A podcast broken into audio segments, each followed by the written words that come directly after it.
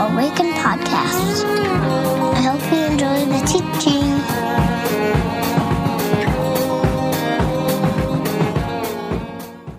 Welcome to Awaken's weekly worship. We would especially like to welcome you if you're here for the first time. And we'd like to get to know you. So if you're up for it, go to our website, fill out a connection card, and someone will contact you. We are in the midst of a sermon series called Wells and Fences. And we want to communicate why we are a church that gathers at the well instead of having fences around us. And I'd like to start with a call to worship um, in Jesus' words, what it's like to be at the well. This is from Matthew 11, 28 through 30 in the message. Are you tired, worn out, burned out on religion? Come with me. Get away with me, and you'll recover your life. I'll show you how to take a real rest. Walk with me and work with me. Watch how I do it. Learn the unforced rhythms of grace. I won't lay anything heavy or ill fitting on you. Keep company with me, and you'll learn to live freely and lightly.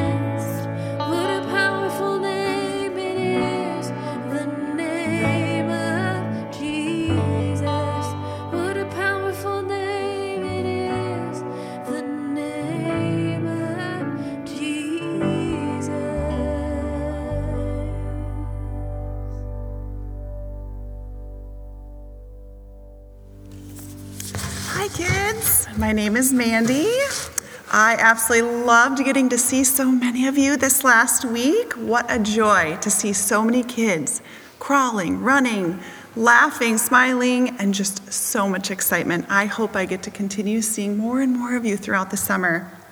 Our theme right now for adults and kids is the well.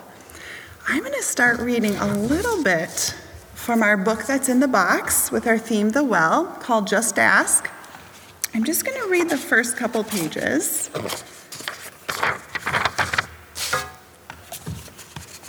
This book has a lot of different a lot of different kids and differences throughout the book. So just this first page I want you to listen. And if you have the book, keep reading at home or find the book at the library. Hi, I'm Sonia. My friends and I are planting a garden. Gardens are magical places. Thousands of plants bloom together, but every flower, every berry, and every leaf is different. Each has a different smell, different color, different shape, and different purpose. Some flowers need lots of sunlight, others thrive in the shade. Some have to be trimmed regularly, while others are better off left alone. Some trees and flowers are more fragile, and others are more hardy. Kids are all different too. Some of us are in a hurry, and others take more time. Some of us seem shy and quiet, while others are chatty and loud. Some of our differences are easy to spot, others take longer to notice. Each of us grows in our own way. So if you're curious about other kids, just ask. I have a tray of flowers here. And for those of you that are only listening to the podcast, you won't be able to see the flowers, but I want you to imagine what the flowers might look like as we talk about them. Each flower looks a little different, just like our book just talked about. Flowers all have different smells, different looks. This one is kind of purple and white with lots of little flowers. Here are some yellow ones.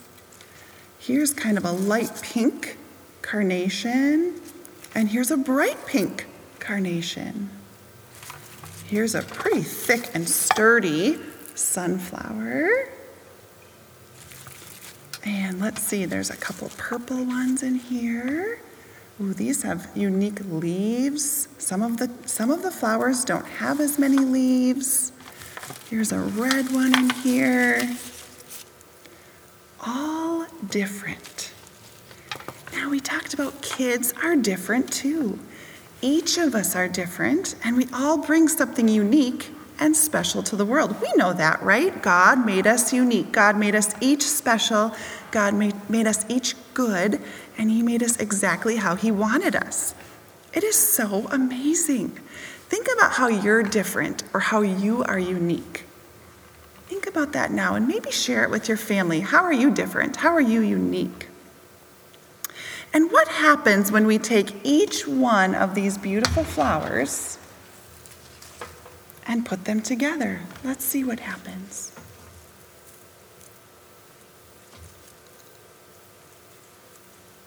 We're going to take our we got our pinks, we've got our reds, we've got our purples. We've got our skinny ones and our thin ones and our thicker and our sturdier ones. We've got some that probably will keep getting maybe turning colors. Look at this. What happens when we put them all together? It makes a beautiful bouquet. And now, did you notice what I just put them in? How do we keep these flowers looking colorful and beautiful and special longer? How do we do that? What's in here? Yes, water. We keep flowers in water, just like in a garden. We water it to keep them growing and keep it giving beauty and joy and nourishment to others. Now, remember, we're talking about the well, and we've talked about how the well is physical water, or spiritually, it is Jesus. Flowers need water, and we need water. And if we think about the well being Jesus, the living water who gives us light and love and wisdom, how are we like these flowers? Well, we're all different, but we're all important, we're all good. We all can bring beauty, just like each one of these individual flowers. We all may see things differently, we all may act differently, we look different, we believe differently, we talk differently. There are so many different ways that we are different. But together, like these flowers, we can bring beauty to our world. We're all coming to Jesus, just like this water in the well. We're all coming to Jesus to grow and to bring beauty. The good news of Jesus is absolutely beautiful. And each of us get to bring that good news to the people around us, and we get to do it together as we continue to come to Jesus and learn and grow and see his love and experience his love. Keep talking about this at home. And as you do, if you have the book or the box, there's an activity down here, and it says to look up, you can just Google this, look up Bouquet of Flowers by Odilon Redon, an artist. How many different colorful flowers do you see in that painting? You can continue to read what that activity is, but in the end, I want you, each of you, to draw your own bouquet of flowers. And when you see this bouquet of flowers, I want you to remember who you are and what you bring to the bouquet of flowers, what you bring to our world, and how you bring beauty.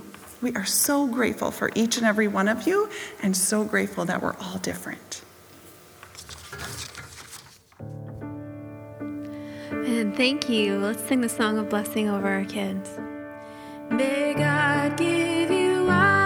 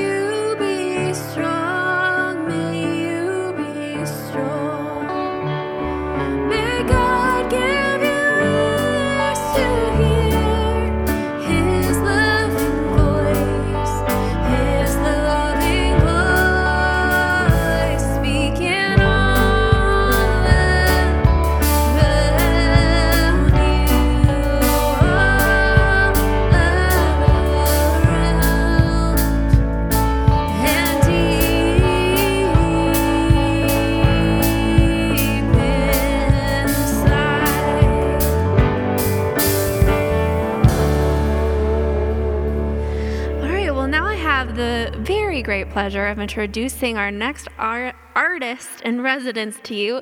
Um, her name is Emily Stambaugh, and if you're not familiar for uh, with what the Artist Residence uh, series is here, we have so many beautiful artists that come to Awaken, and we just want you to know about them and about their work. Um, we believe that artists give us a really um, unique glimpse into the character of God. Uh, so we're excited to feature Emily's work on our Instagram accounts over the next few weeks. But here she is, and she's going to tell us a little bit about herself and her work. Thanks.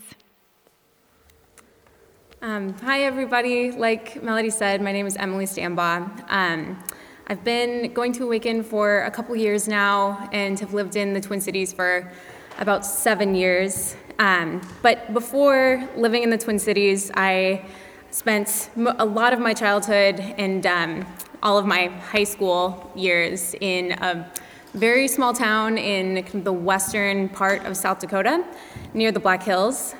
And that's um, kind of the namesake of my artist handle, Mud and Sage Ceramics. Kind of comes from my experience growing up there. Um, I do pottery, and a lot of it is fairly simple and um, it's all functional. Um, and I try to kind of capture the spirit of home that I felt in that area um, in my pottery because that area is, um, I mean, to people who don't know about it, it's flyover country. Um, it's just lots of grass and lots of cows. Um, but to people who grew up there and people who know what to be looking for, there are a lot of really beautiful little treasures that you can find, like, um, I don't know, wild plum bushes that are blooming at about this time, and meadowlarks in, in the summer. Um, and the Black Hills, if you know, you know. It's, it's a gorgeous area, and it just has a lot of um, really humble beauty about it, where it's not um, flashy or grabbing for your attention, but if you kind of take the time to um, appreciate it, uh, it's really rewarding. And so, um, yeah, that's kind of what I try to embody in my pottery.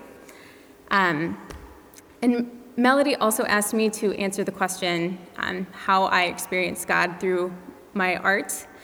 And that's something that I feel like I could talk about all day, but I will not. Um, pottery is a very ancient form of art and craft, um, which is can be seen in Scripture, both Old and New Testament. It's used as metaphor to um, help people understand what it means to be in relationship with God, and pottery has almost become like a spiritual practice for me um, because as you're sort of working with this clay and shaping it into something that will be beautiful, it is hard not to think about scripture that talks about God kind of molding and shaping us to be um, vessels. And that's really um, most functional pottery is a vessel for something, whether it's coffee, in, in my case, that is the, the main, main thing that it's filled with, um, or, or flowers in a vase. Um, so it's typically always made to be a vessel. And it's hard not to think about the fact that we are being molded and shaped to be vessels for the Holy Spirit and vessels for um, the Spirit of God. And yeah, it's it's been anywhere from my hobby that I get to once every month all the way to my full time source of income over the last couple years. So um, it's it's something that I feel like I can always return to and always find life and joy in. But yeah, I'm excited to get to share that with people at Awaken. Thanks. Thanks so much, Emily. Appreciate um, that perspective. I have been to the Black Hills and I love it. It's, uh, it's not overstated. That was the word I was thinking when you were talking. it's humble in its beauty. And uh, if you do take the time, it is quite, quite an experience. There are also a lot of trout there, so that's also why I love it. Um, speaking of trout, I've been catching a lot of them. This is not in my notes, but since we're talking about trout, the steelhead are in the rivers right now, and gosh, I love this time of year. Maybe we should do a sermon on trout fishing. No, I'm just kidding. Um, my name's Micah. I am one of the pastors here at Awaken, and we are in week three of a series called Wells and Fences. Melody talked about it. Uh, Mandy talked about it. Jane talked about it. Everybody's talking about wells and fences. Why? Well, it's because it's probably the most important series we've ever done at our church. And we've done it now. This will be the fourth time. Uh, and we're asking a really, really important set of questions. Questions like what kind of church do we want to be? Like when people come to Awaken, what do we want them to experience? What do we want them to feel? What do we want them to know? What's the vibe around here? And so uh, we've been leaning on this metaphor of gathering around a well instead of building a fence. Uh, if a fence is a symbol of uh, a bounded set way of thinking, where uh, and organizing ourselves, where the majority of the time the energy and the effort is to sort of patrol the edges to make sure the fence is intact and that it's doing its job, right? Um, and, and, and these systems and these communities, the most important question is do you believe what we believe? Are you in or are you out? Are you with us or are you against us? Um, and we're saying we actually want to be about something else. We want to gather around a well and trust that what's in the well is life giving and transformative, insofar as it can transform me as I show up in the world and live my life in my workplace and in my family. This could also be described not as a bounded set, but as a centered set. Uh, way of thinking and being. And, and, furthermore, we're saying that in the well that we want to gather around is uh, it, it's not popcorn, it's, it's not chocolate, it's not a, a although chocolate fountains are pretty amazing, um, it is, it, it's the, the life and teachings, the death and resurrection of Jesus the Christ. That's the thing in the well. That is what allows, or that's what, that's what transforms, that's what changes and gives us life. And so, this is what the series is about. Last week, we looked at the presence of curiosity in our community. If we're going to be this kind of church, I would submit to you that curiosity is something we we need to learn to cultivate as a group of people and as individuals. Curiosity and then the value of questions, that we not only tolerate questions, but we value them and wrestling with what it means to follow Jesus, inquiring, investigating, um, pursuing, that this sort of, uh, this, this, this sentiment, this vibe, uh, this energy is important if we're going to gather around a well. So today, I want to talk about orthodoxy and orthopraxy. Now, you might be thinking, Micah, that sounds a bit like a dental term. It is not, it's a theological term.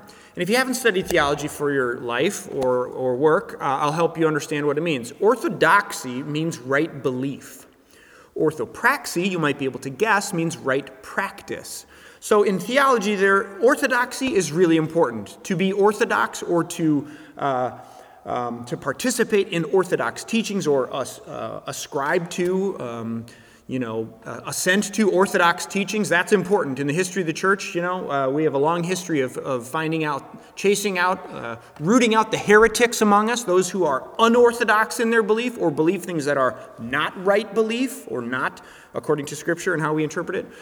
Orthopraxy is less talked about how we practice the faith that we assent to, how we live out, how we embody the things that we say we believe about God and about humanity and what it means to be human. So there's this book called A Generous Orthodoxy. It's written by a guy named Brian McLaren. Brian McLaren was a pastor at one point in his life. He, uh, I don't think he does that anymore. He's an author, a speaker, and um, he wrote this book called The Generous Orthodoxy. And in this book, McLaren is essentially arguing for pietism with different words, I would argue, um, where there is a very small number of non negotiables, things that we would say this is Christian essential to the Christian faith. Um, and then there's a lot of generosity and freedom that we give each other on debatable matters or secondary matters. Basically, he's saying that in his, in his experience that orthodoxy or right belief among Christians had become and often does become the litmus test to discern or determine who's in and who's out. Um, who's accepted, who's not accepted. It's like this graded holiness that we grade one another and how holy or righteous we are based on what beliefs we can say we can check off the box, right? Um, essentially, that our beliefs or our confession of beliefs become the fence that determines who's in and who's out. And McLaren is arguing we need a more generous orthodoxy. That orthodoxy need not be so narrowing, that it need not be only to a limited amount of people who can ascribe to all these certain things, but like, are there, are there a few things that we know are true about the Christian story? And can we say yes to those while being generous in other spaces and places? I want to take that book title and I want to spin it just a little bit and talk about a generous orthopraxy. Um, I want to suggest, if we're going to be this kind of church that gathers around a well, that one of the things that will be very important for us, and this is particular to our time and place, is orthopraxy, the practice of our faith. I would say it this way How we hold and practice our faith, our belief, is as important as the content of the belief itself. I'm going to say that again. How we hold and practice our faith, our belief, is as important as the content of the belief itself. So, to do that, we're going to explore Matthew chapter 23. This is um, later in Matthew's gospel, and it's Jesus speaking to the religious leaders of his time and day. So, we're going to start in verse 20, uh, excuse me, verse 13 of Matthew 23. So, if you have your Bibles, turn there. Matthew writes this Woe to you, and this is Jesus speaking Woe to you, teachers of the law and Pharisees, you hypocrites! You shut the door of the kingdom of heaven in people's faces. You yourselves do not enter it, nor will you let those enter who are trying to.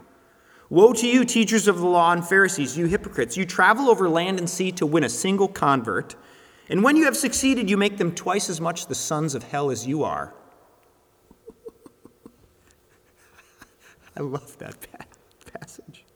Woe to you, blind guides! You say, if anyone swears by the temple, it means nothing. But anyone who swears by gold of the temple is bound by that oath. You blind fools, which is greater, the gold or the temple that makes the gold sacred?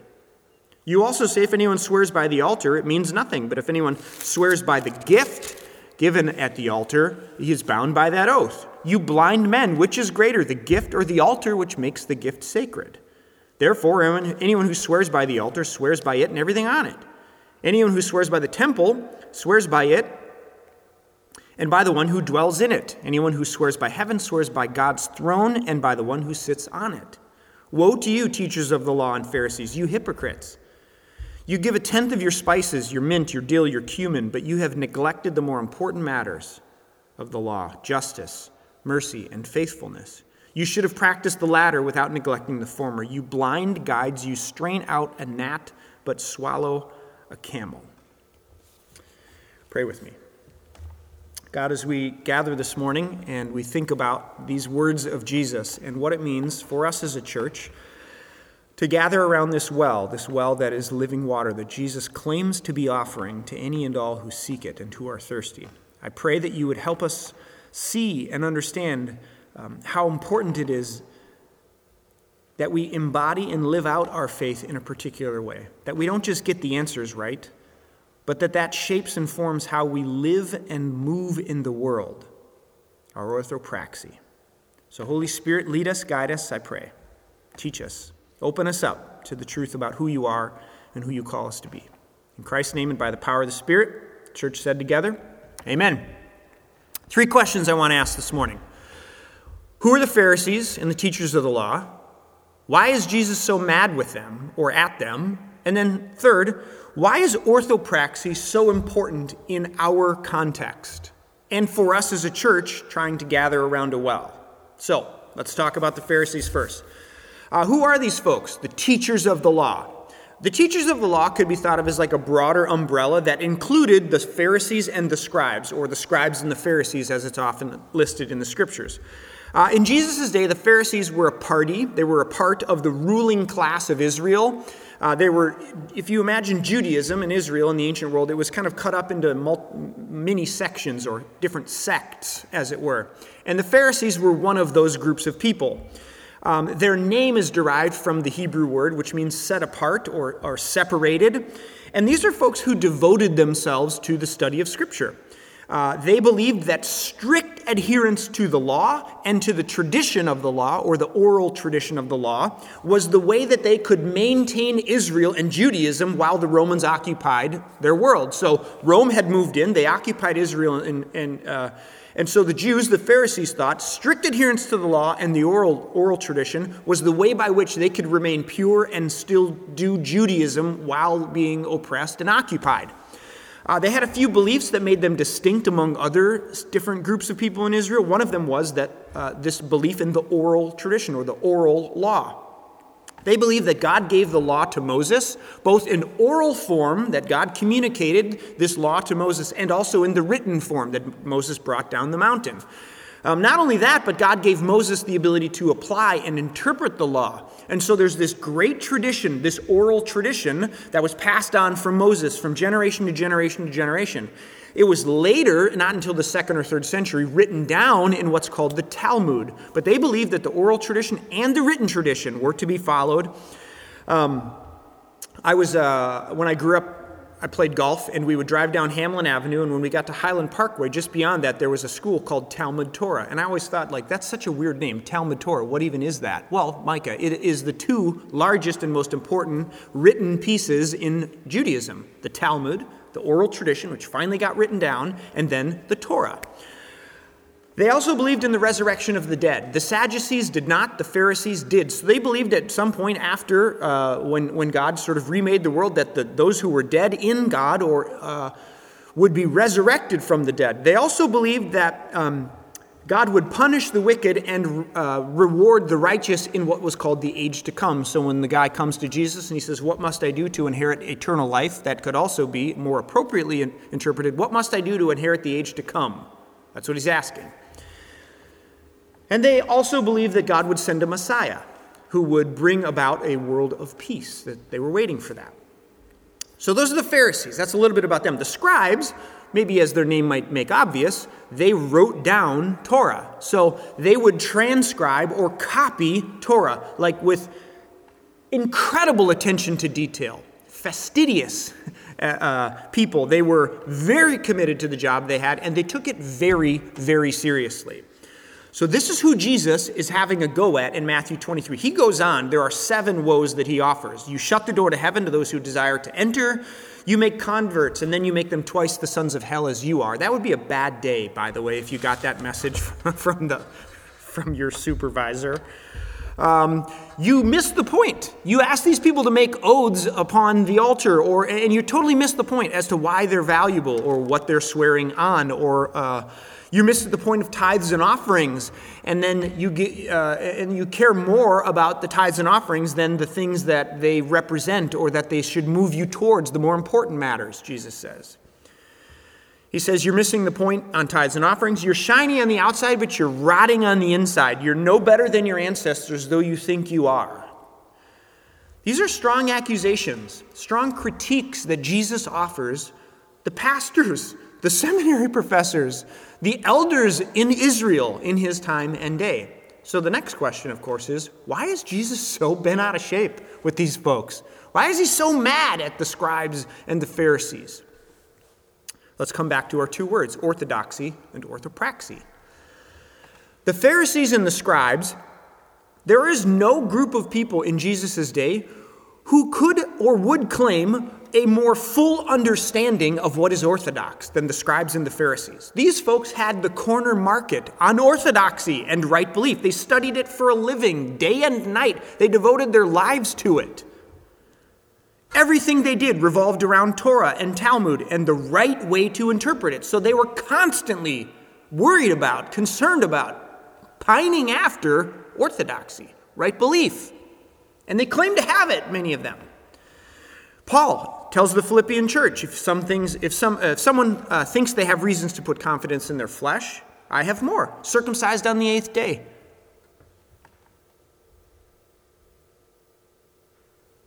I think I may have, there may be a typo here.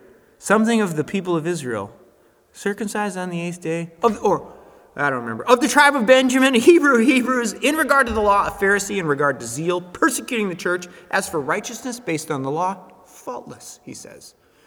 Paul was a Pharisee. They were nailing orthodoxy. Right belief was like their sweet spot. But Jesus calls them whitewashed tombs, a brood of vipers, hypocrites making converts twice the sons of hell as they are. Why? Well, friends, they could recite the right answer they would have gotten the Timothy Award in Awana, but they were total. Well, let me say it this way. They could recite and get the, get the right answers, they could affirm correct doctrine and belief, but the practice of those beliefs was bearing rotten fruit. How they held their beliefs that they said they affirmed essentially undercut the very content of the truth that they were saying was important. They could recite the correct answers with their words, but their embodiment of these beliefs was incongruent. It was like a clanging gong. Paul says something about this in the, the, book of Corinthians. It was causing them to miss the most important things. Jesus says justice, mercy, care for the poor and the marginalized and the oppressed around them. How we hold and practice our belief is as important as the content of the belief itself. I think Jesus proves this point in Matthew 23. I'm only repeating what he's saying. So, why then is orthopraxy so important for us in 2021 and at Awaken if we want to gather around this well? Well, I would suggest to you, this is my opinion. I don't think I'm wrong, otherwise, I'd get a different opinion. The witness or testimony of the Christian church in 2021 is damaged at best and hemorrhaging at worst. See, the word of the church, the affirmation of the truths about God, orthodoxy, the things we say out loud, even if it's true and right and orthodox, most people aren't listening anymore because the church is often the worst of sinners. They're the hypocrites. They're dogmatic. They're, they're, when, there was a study done by a couple of sociologists and theologians, and like the most common answers when people asked, What do you know about Christians? Arrogant, judgmental, dogmatic, and exclusive or exclusionary. I just hosted a couple uh, the other night at our house. Laura and I hosted a little party, a little get together. Um, and uh, we're sitting out on our deck. There were five people at this little get together. And it turns out that every single one of these people had some sort of religious background Catholic and Protestant. And all five of them have basically walked away from the church. One person said, I hate religion in the church.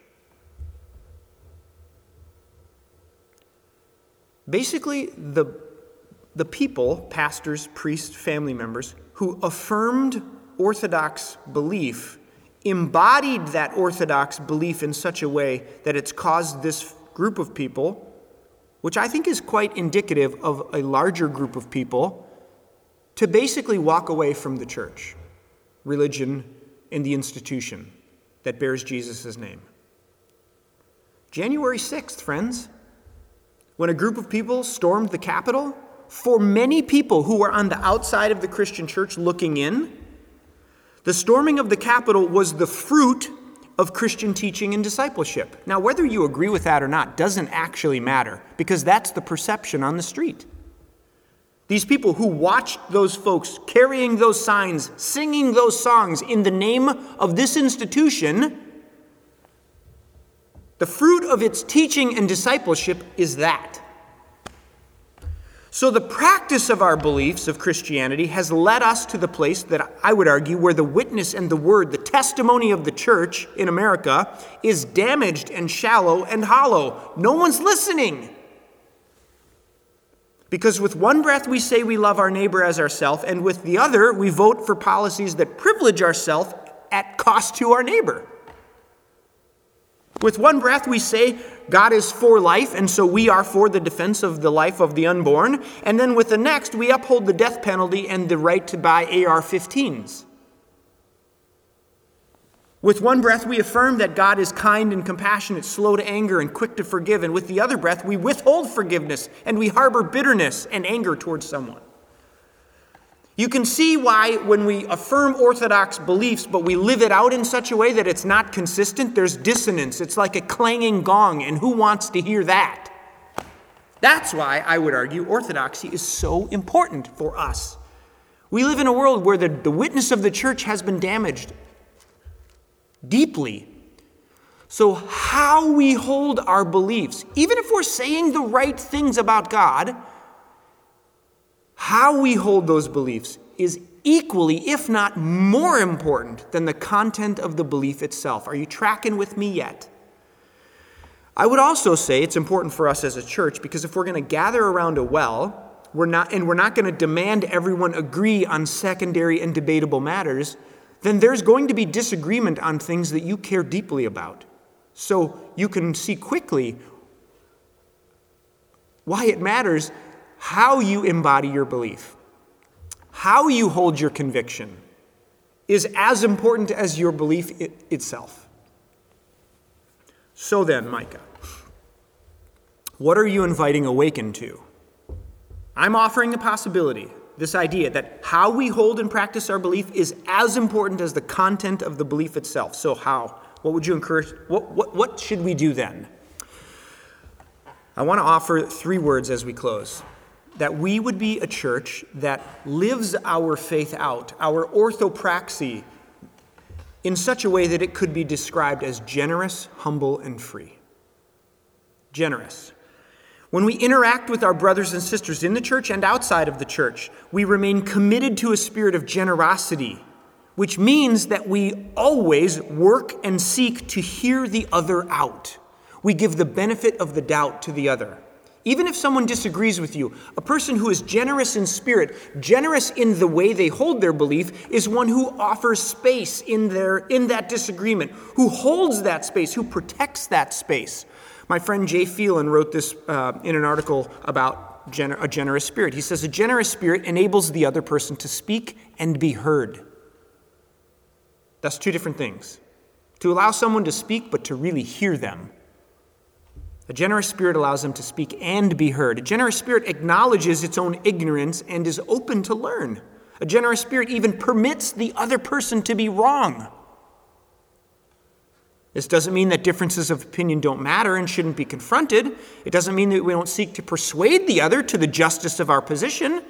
It rather means that a spirit of generosity leaves the space open between oneself and the other, the person who differs.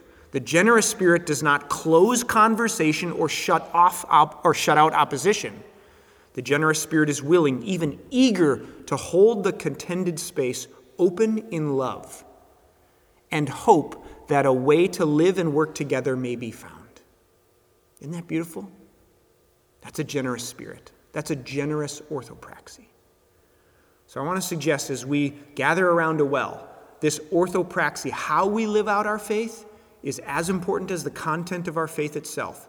And may we be noted, may we be found, may we be described as people who are generous in our belief, always seeking to hear the other out, defending, even though I said don't do that last week, the space between you when there's difference, holding it open with the hope that there may be a way forward together. That we might be humble in our belief. See, in our claims about what is true or life giving or of God, what if we remained committed to a posture of humility precisely because we recognize that we don't see it all, that we could be wrong, that we were once wrong before and we might be again? To be humble is to be very careful speaking on behalf of God.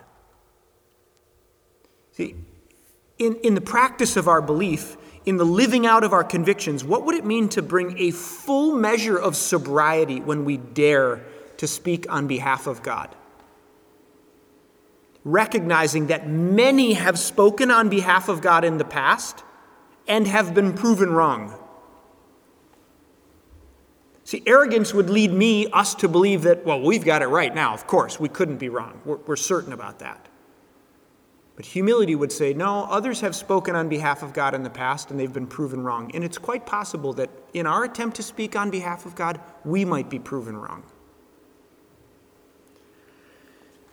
Again, my friend Jay writes When we are humble, we acknowledge that even people we think are wrong about really important things might be doing the work of God. When we're humble, we admit we can't fully know or fully experience or fully know uh, the experience of another. Humility allows us to be generous. Humility helps us leave space for the other. Humility leaves us open enough to learn. And perhaps ironically, to be humble is to live and love boldly because we cannot wait until we have all the answers to do God's work. Luther talks about sinning boldly which is out of humility we act and serve in faith in spite of our inherent ignorance, never knowing if we're getting it right. So Luther says, sin boldly. If you're going to be wrong in sin, sin in love, or at least your attempt, your thought, your understanding of love, and do it with boldness. So, generous, humble, and free. Stick with me on this one. Um, I think this is really, really important. If we're going to gather around a well, and, and I'm suggesting our orthopraxy, how we live out our belief, is as important as the content of our belief, might we be found with uh, a freedom in our belief, living out freely our belief? Here's what I mean by that. What if we saw our knowledge and insight about God, also known as our beliefs, as a gift that has been given to us? So, something you believe to be true that you're convinced about, what if you saw it as a gift that's been given to you? Now, our posture towards that gift could be one of two ways, depending on the very nature of the divine. If God is finite, then gathering and protecting and securing would be a reasonable response because there is a finite amount of that belief, conviction, insight. And so we want to gather it and keep it. But you could also see that knowledge, that conviction, that belief as something you steward with open hands. Because if, in fact, think about this, if our knowledge and insight and experience of God, which informs our belief and, and, and conviction, and God is not infinite but finite, it makes sense to sort of gather those up and be uh, stingy about them, to hold on to them. But if God is finite and I can never exhaust my experience or my insight or my knowledge of this God, what would it mean to assume a, and anticipate that my belief, my convictions about God, may grow and change and expand over time as I experience this God? And so, if my posture is one of holding the gift that has been freely given with open hands, then I am ready, always ready to receive the next gift of knowledge and insight that turns that, that informs belief and conviction. And I can do that because there is no scarcity in God. There is, well, a well that doesn't run dry. So let me close with this. As we recognize the importance of orthopraxy and the practice of our beliefs about God, may we as a community be marked by a generous spirit who always seeks and hopes and gives the benefit of the doubt May we be humble in our truth claims. When we dare to speak on behalf of God or attempt to, un- to speak uh, and, and testify to what God might be like, may we do it humbly, recognizing the limited nature of our perspective.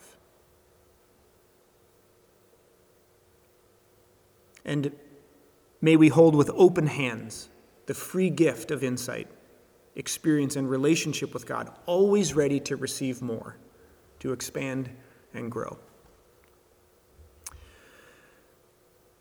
Friends, we're trying to do this gather around a well, moving people from bounded set ways of thinking to centered set ways of thinking, because we believe this is mature and uh, uh, the deep end of the pool in terms of spiritual formation. And these kinds of people are able to live in the world that is complicated and difficult and wrestle with deep issues of life and faith. And as your pastor, that is what I want for you. So, what does it mean for us as a community? To not ask first, do you believe what we believe? Are you in or are you out? Are you with us or are you against us? But rather, are you thirsty? Are you thirsty?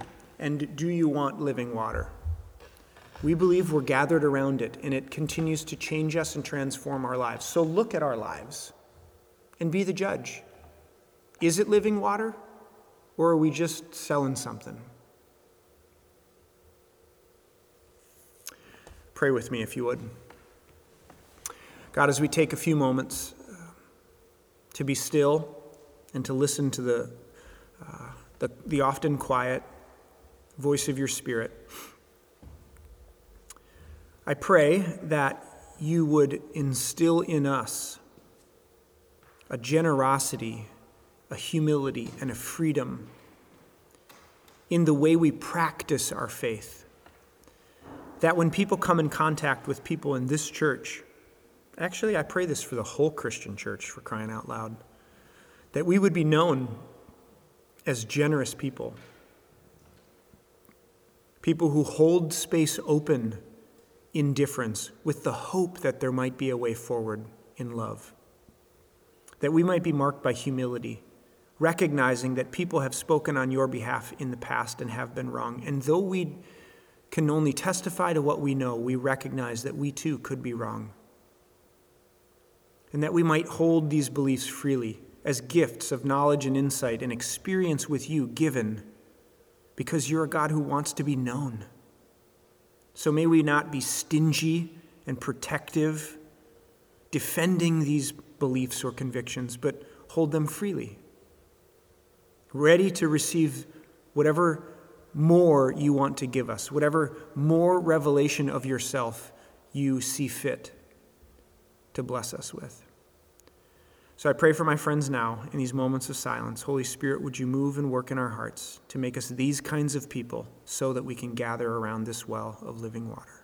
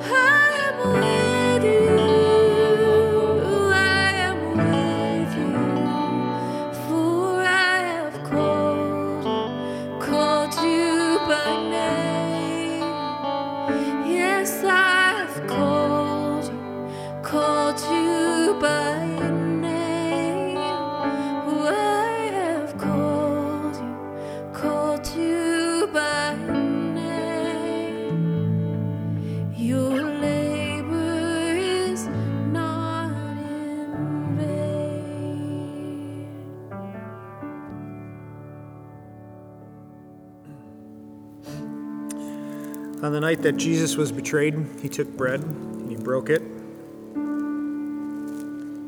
He said, This is my body, which is broken for you. so whenever you eat of it, do it in remembrance of me. In the same way, he took a cup and he blessed it. And he said, This is my blood, which will be shed for you. And so whenever you drink of it, do it in remembrance of me. Friends, as we make our way to this familiar place, this table, it's important to remember that this is the table of the Lord, not of the church. It is made ready for those who love God and those who want to love God more. So come, you who have much faith, you who have a little bit of faith, you who have been here often, maybe it's been a while, maybe never before, you who have tried to follow and you who have failed. These are the gifts of God for the people of God. So come, not because I invite you but because the resurrected one, the Christ, the living water, says, Come and be fed, be known, be healed, be sent back out into the world here at this table. So as you take the bread, I'd invite you to hear these words The body of Christ broken for you. Take and eat. As you take the cup, I'd invite you to hear these words the blood of Christ shed for you. Take and drink.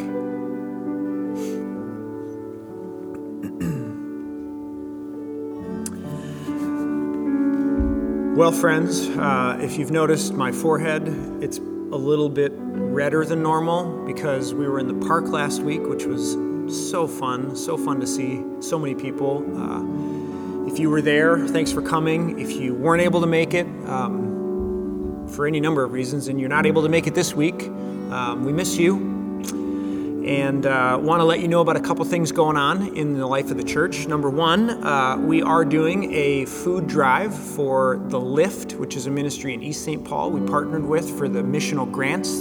So the 16th today and the 23rd next week, we're going to be taking those donations um, at the park, uh, at the pavilion where we're worshiping outside. So if you're able to make it, please uh, let us know. If you're not able to make it to either of those days and you want to participate, um, just go ahead and email Jess, J E S 1S, at awakenwest7th.com. Uh, and uh, Jess can help set up a time for you to drop those off. Um, there is a garden work day coming up May 22nd. It's Mother's Day just passed, and so in Minnesota we can now plant things without getting a stink eye from the garden people out there.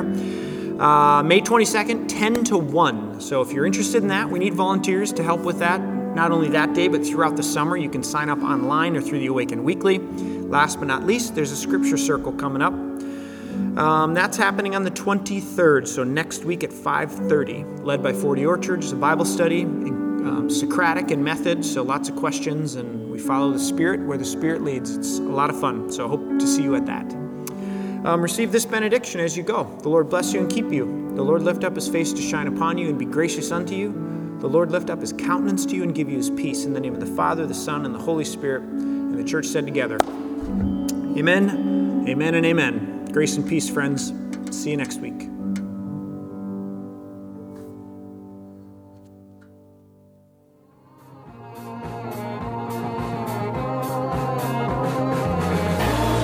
Find us online at www.awakencommunity.com or on Facebook at www.facebook.com backslash awaken or on Twitter at Awaken Community.